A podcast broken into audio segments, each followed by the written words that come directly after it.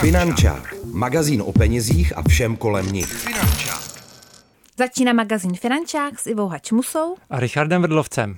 Dnes si budeme povídat o tom, jak přijít o peníze. Ivo, už tě někdo okradl nebo podvedl?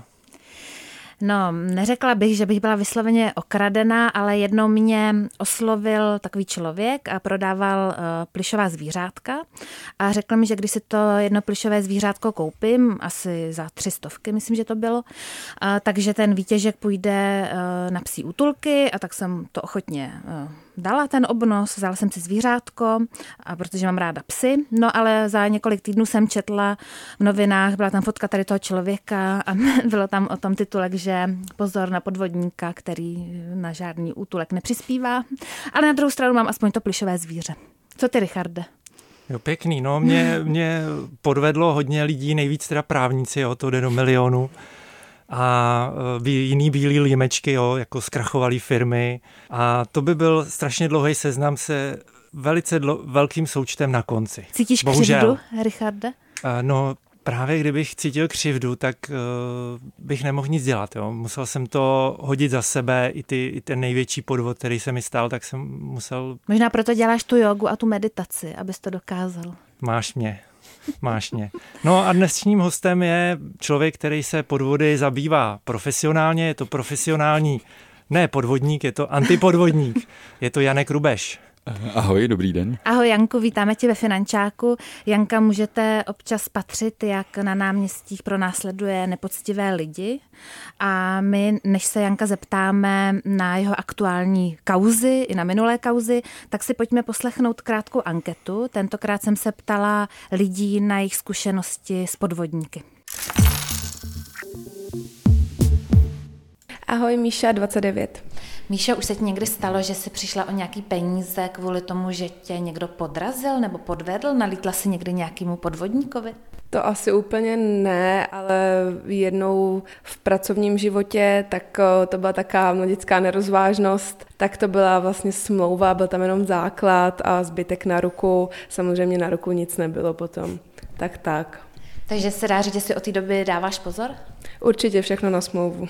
Eh, Katka, 33 let. Trochu jsem nelítla. Přišla za mnou kamarádka před lety s tím, že se připojila ke společnosti, která prodává diamanty, šperky z diamanty a že mají nějaký jako super exkluzivní program. Podle mě to byla pyramida, takže tím, že ona mě vlastně na, narekrutovala a já jsem se k ní přidala, samozřejmě jsem si koupila produkty od té společnosti a dál už jsem ale nebyla schopná je prodávat, tak jsem, jakoby mám ten, mám ten prsten pořád, ale vlastně jsem jako přišla o ty peníze, zpětně, když se na to dívám, tak to nebyla úplně nejlepší investice. Asi od té doby ostražitější tady na tyhle záležitosti? Rozhodně a je to vlastně co se týká financí, tak za tohle to se fakt stydím. A znáš třeba i ve svém okolí někoho, kdo nalítl takzvaným šmejdům? Uh, jeden kolega nedávno teďka kliknul na odkaz, který, který byl spam a chtělo to po něm zadat heslo ke kartě. A on naštěstí to heslo zadal špatně, takže o ty peníze nepřišel. Ale byl to vlastně, byl to spam, málem mu to vybílilo kartu. A tak moje jméno je Jan a je mi 39. Jane, už jste někdy naletěl nějakému podvodníkovi? Řekl bych, že ano, asi záleží, jaký, jaký typ podvodníka máte A přišel jste o peníze? Přišel. A jak to bylo? A bylo to tak, tuším, že jsem kdysi potkal nějakého mladíka, který tvrdil, že je HIV pozitivní, ale že přišel o zavazadlo a o léky a mluvil anglicky, ale nebyl asi rodilý mluvčí, mě to tehdy asi mohlo být podezřelý, ale byl jsem mladý a naivní. A potřeboval peníze, aby si mohl zajistit ty uh, léky, který byl nějaký imunosupresiva nebo něco takového, vlastně, aby vlastně mohl nějak jako dál fungovat a aby mu to neskrátilo život o nějakou dobu a tak. Vzbudilo to ve mně nějaký jako soucit a strach a pečovatelský sklony a tak, takže jsem mu tehdy dal asi 2000 peněz a ještě něco. No a vyměnili jsme si kontakt, on se samozřejmě nikdy neozval, tak to bylo taková jako naučená stezka, to bylo třeba 20. Tak. Tak to byla naše anketa. Já připomínám, že posloucháte magazín Finančák na rádiu Wave. S námi je tady Janek Rubeš. Janku, musíme se samozřejmě zeptat i tebe. Tebe někdy někdo podrazil, podvedl? Uh, určitě. A, a myslím si, že i v mnoha případech mě někdo podvedl a nevím o tom, protože uh, jako základ dobrýho podvodu je, že to nevíte.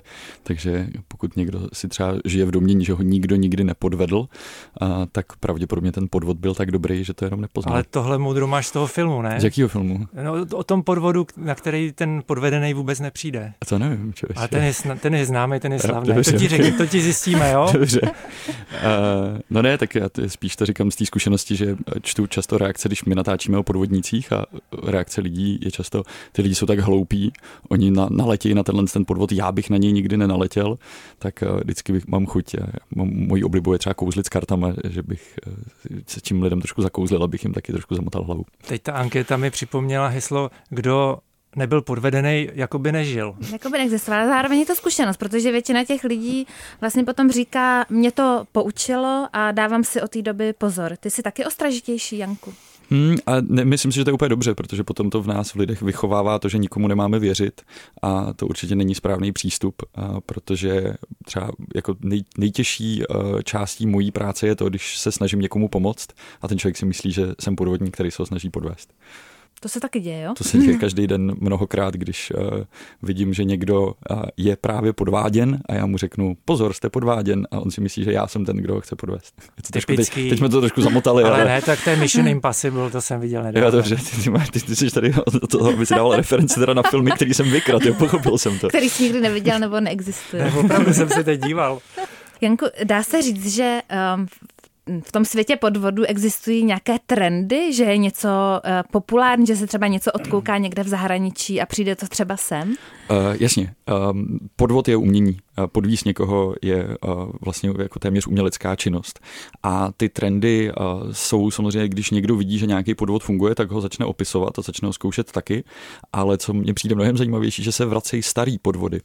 Uh, takže já jsem třeba teď viděl v, v Americe skořápkáře a děti tam házely peníze, hledali, kde je kulička a pro nás, eh, naší generaci z kořápky, jasně vidíme, víme okamžitě, o co jde, ale eh, dorůstají děti, který nevědí, co jsou skořápkáři. Takže skořápkáři opět zkoušejí tyhle ty fígle a, a ten trik je skvělý. Prostě ten trik funguje. Když fungoval před 50 lety nebo 30 lety na naše rodiče a na nás, tak proč by nemohl fungovat znova na někoho, kdo ho ještě nezná? Já vlastně nevím, jak on funguje. Já vím, že o ty peníze bych přišel, ano. kdybych vsadil a je to tím, že jsou tak schopný jakoby schovat tu kuličku nebo ji udají úplně pryč a není to je tam? to jedno, o tom to vůbec není. Je to o tom, že ty získáš pozornost člověka tím, že tví kamarádi vyhrajou, to znamená, ty říkáš, kde je kulička, kde je kulička, ano. někdo přijde, vsadí 100 dolarů a řekne, kulička je v prostředním, ty odkryješ a kulička tam skutečně, takže ten člověk vyhraje 100 dolarů. A ty se na to díváš zpovzdálí a říkáš si, no, to, to bych věděl taky, to je jednoduchý, tak taky vsadím 50 dolarů. A samozřejmě ano, potřebuje to určitý sleight of hand, jako umění prostě tou rukou. To, tenhle trik už vyžaduje nějaký, um, nějaký um, a, a, takže kulička, i když uhádneš, kde je, tak tam už dávno není a je někde jinde a, a přijdeš o své peníze. Takže to může být vlastně férová činnost, ne. jako kasíno, jako že ta pravděpodobnost ne, je ne, jedna ne, ne, ne, ne, ne, ne. V kasínu uh, kasíno vždycky vyhraje, ale v kasínu nějaká pravděpodobnost se dá vypočítat. U skořápek ta pravděpodobnost, že vyhraješ je nula. Jak to, že nula? Takže tam ta kulička není vůbec v tu chvíli, kdy, kdy když, odkrývá? I když, I když se trefíš, tak on ji dá pryč. On je kouzelný. Jo, když, když, je, to, je to, je to stejné, jako kdyby šel na kouzelnický představení, kde si zaplatíš vstupenku a víš, že budeš podváděn, Aha. ale už nepřijdeš o žádné další peníze. Ty víš, že tvá, tvá vstupenka stojí 100 korun a David Copperfield nechá zmizet sochu svobody. Pojďme z Ameriky k nám. Jaký jsou současné trendy v podvodech eh, v Praze, v Brně, Ostravě? Um, asi se vrátím k tomu, že většina z nich nejsou, není to vyloženě podvod, že by to bylo třeba nelegální. Já považuji i za podvod to, když uh, máte za něco jako vysoký poplatky, o kterých nevíte nebo je nečekáte a jinak ty podvody, o kterých já natáčím nebo kterým se věnujeme, tak jsou většinou cílený na turisty, protože využívají té nevědomosti. To znamená, nejlíp se podvádí někdo, kdo nemá zkušenost s nějakým prostředím, tak ten se podvede úplně nejjednodušeji. Viděla jsem v poslední době reportáže právě o výměně peněz hmm. za nějaký běloruský ruskou měnu. Mm-hmm.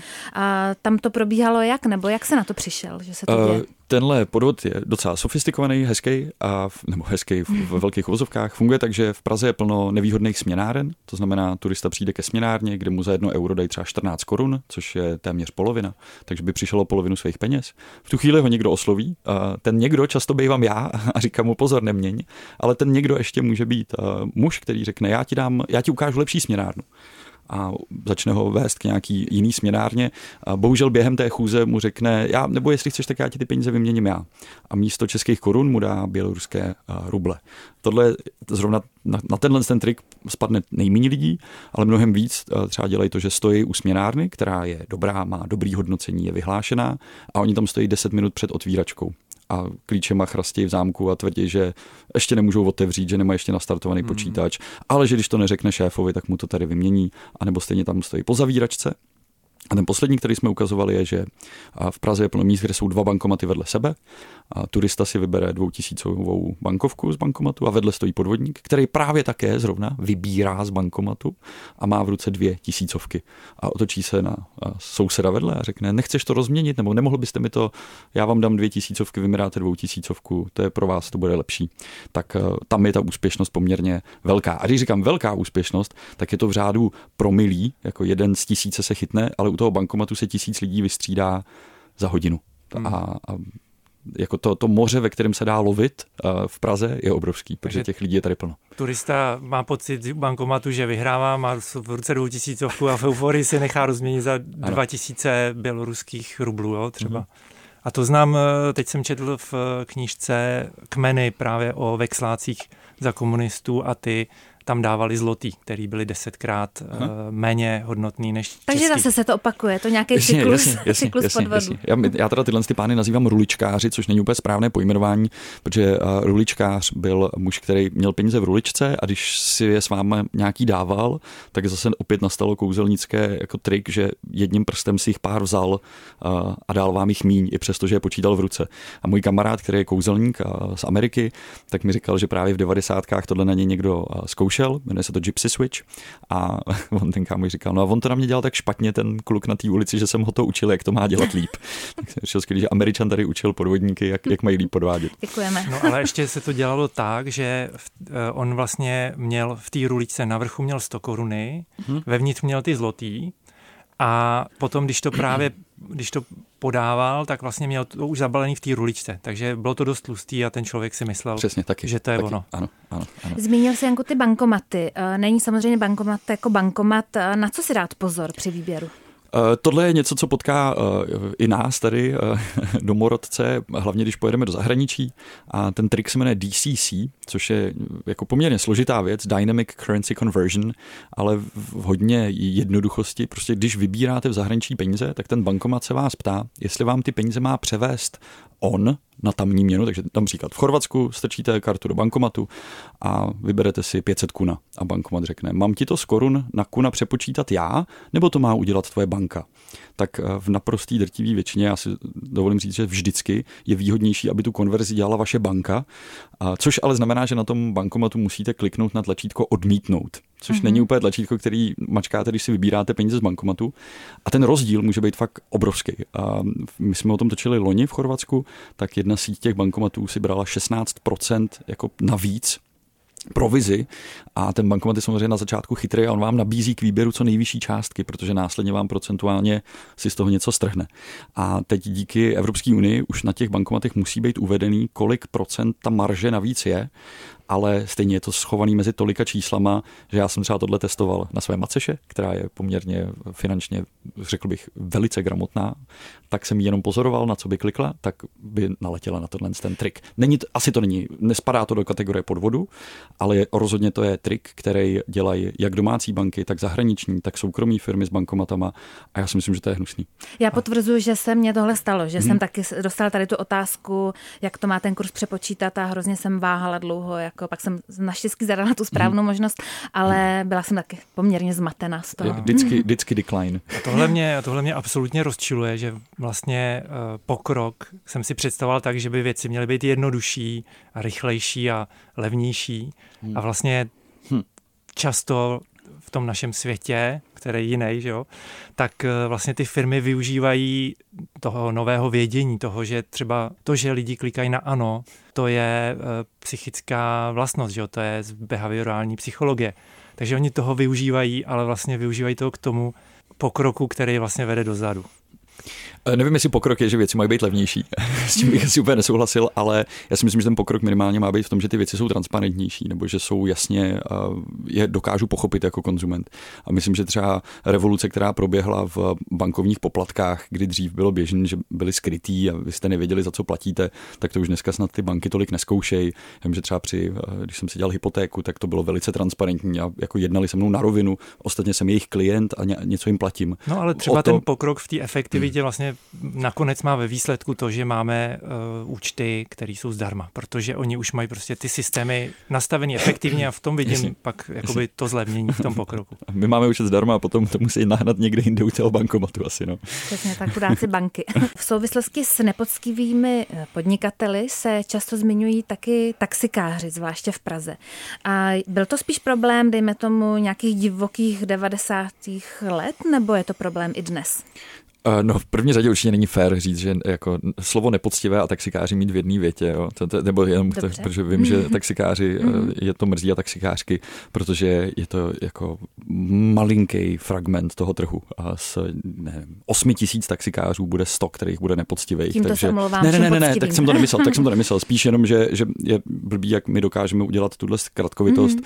a někdo mi říká, tak co taxikáři furt kradou a ne, není to tak. Stejně tak směnárny, já taky často to vypadá, že že tady každá směna je špatná. Není to tak. Není to bohužel uh, jenom, co se dělo v devadesátkách uh, v oblasti nepoctivých taxikářů. Bohužel stále někteří operují a je to klasický šméčko na zahraniční turisty, který prostě ať už neznají hodnotu našich peněz, vidějí poprvé, ne, nedojde jim, že tisíc korun je 40 euro, takže je nenapadne, že trošku jako přepálili tu cenu a, a bohužel stále eh, stojí eh, na staroměstském náměstí, na hlavním nádraží a zkoušejí to dál. No a já jsem doletěl na Bali, eh, teď nevím, jak se jmenuje to letiště, jediný letiště, hlavní město. Věděl jsem, že si mám dát pozor na tyhle ty taxikáře, co vás odchytávají hned jo, u východu. A mířil jsem k těm oficiálním a věděl jsem, že mají být modrou barvu. No ale mě chlápek u modrého taxiku, eh, že mě doveze tam, kam jsem potřeboval do centra. A tak eh, byl jsem opatrný, tak jsem se zeptal, kolik to bude stát. A říká mi 2000 rupí, nebo čeho, indonéských rupí, myslím. A říkám, dobrý, dojeli jsme tam. A pak jsem málem dostal do držky, protože on mi zřejmě říkal 20 tisíc. Jo. A říkal si, to je bezvadný, to jsem ho jako zase jako odřel. A já jsem potom mu chtěl zaplatit ty dva tisíce, že jo? A to, to on vůbec nechtěl přijmout a jako opravdu to hrozilo fyzickým konfliktem na ulici. Jo? Bylo to velice nepříjemné přivítání, hmm. jo? Takže vidět i Češi jako turisti mají občas. No hele, bylo to, byl to podvod, nebyl to podvod, bylo to složitý. Já jsem se chtěla zeptat, my jsme tady probírali vlastně ty ruličkáře, což je, dejme tomu, dá se říct, takový organizovaný. Hmm. Ale pak jsou lidi, kteří operují uh, sami, kdybych to tak měla říct. Třeba ten jeden náš respondent tam zmiňoval uh, toho člověka, který se vydával za nemocného a pravděpodobně teda mulhal s tím, že potřebuje léky a vytáhl z něj ty dva tisíce. Je tohle uh, taky běžná věc? Stává se to? Jasně, uh, naprosto běžná. Uh, jakýkoliv trik nebo jakýkoliv příběh, jak z někoho dostat nějaký uh, drobný nebo nějaký peníze.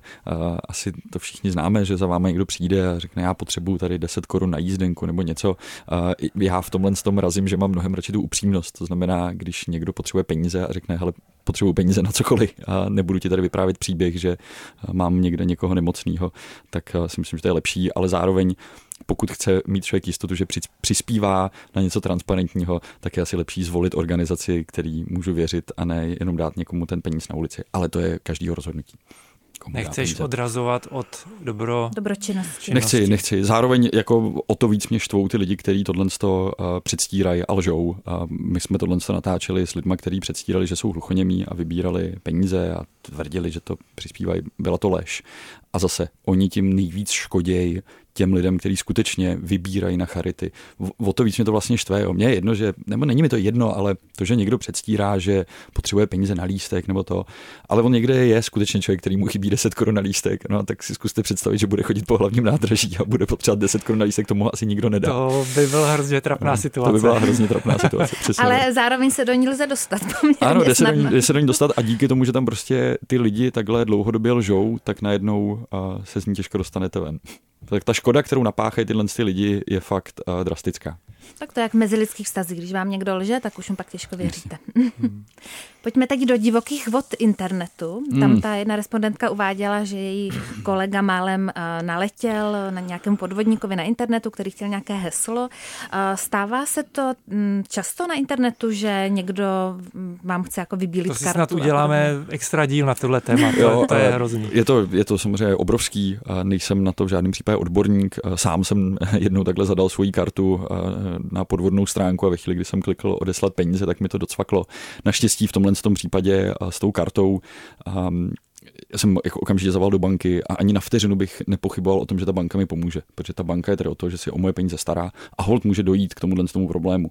A, a já jsem si řekl, hele, teď jsem tady jako bohužel kliknul, ale věřím, že ty peníze dokážete zachránit, dokázali je zachránit.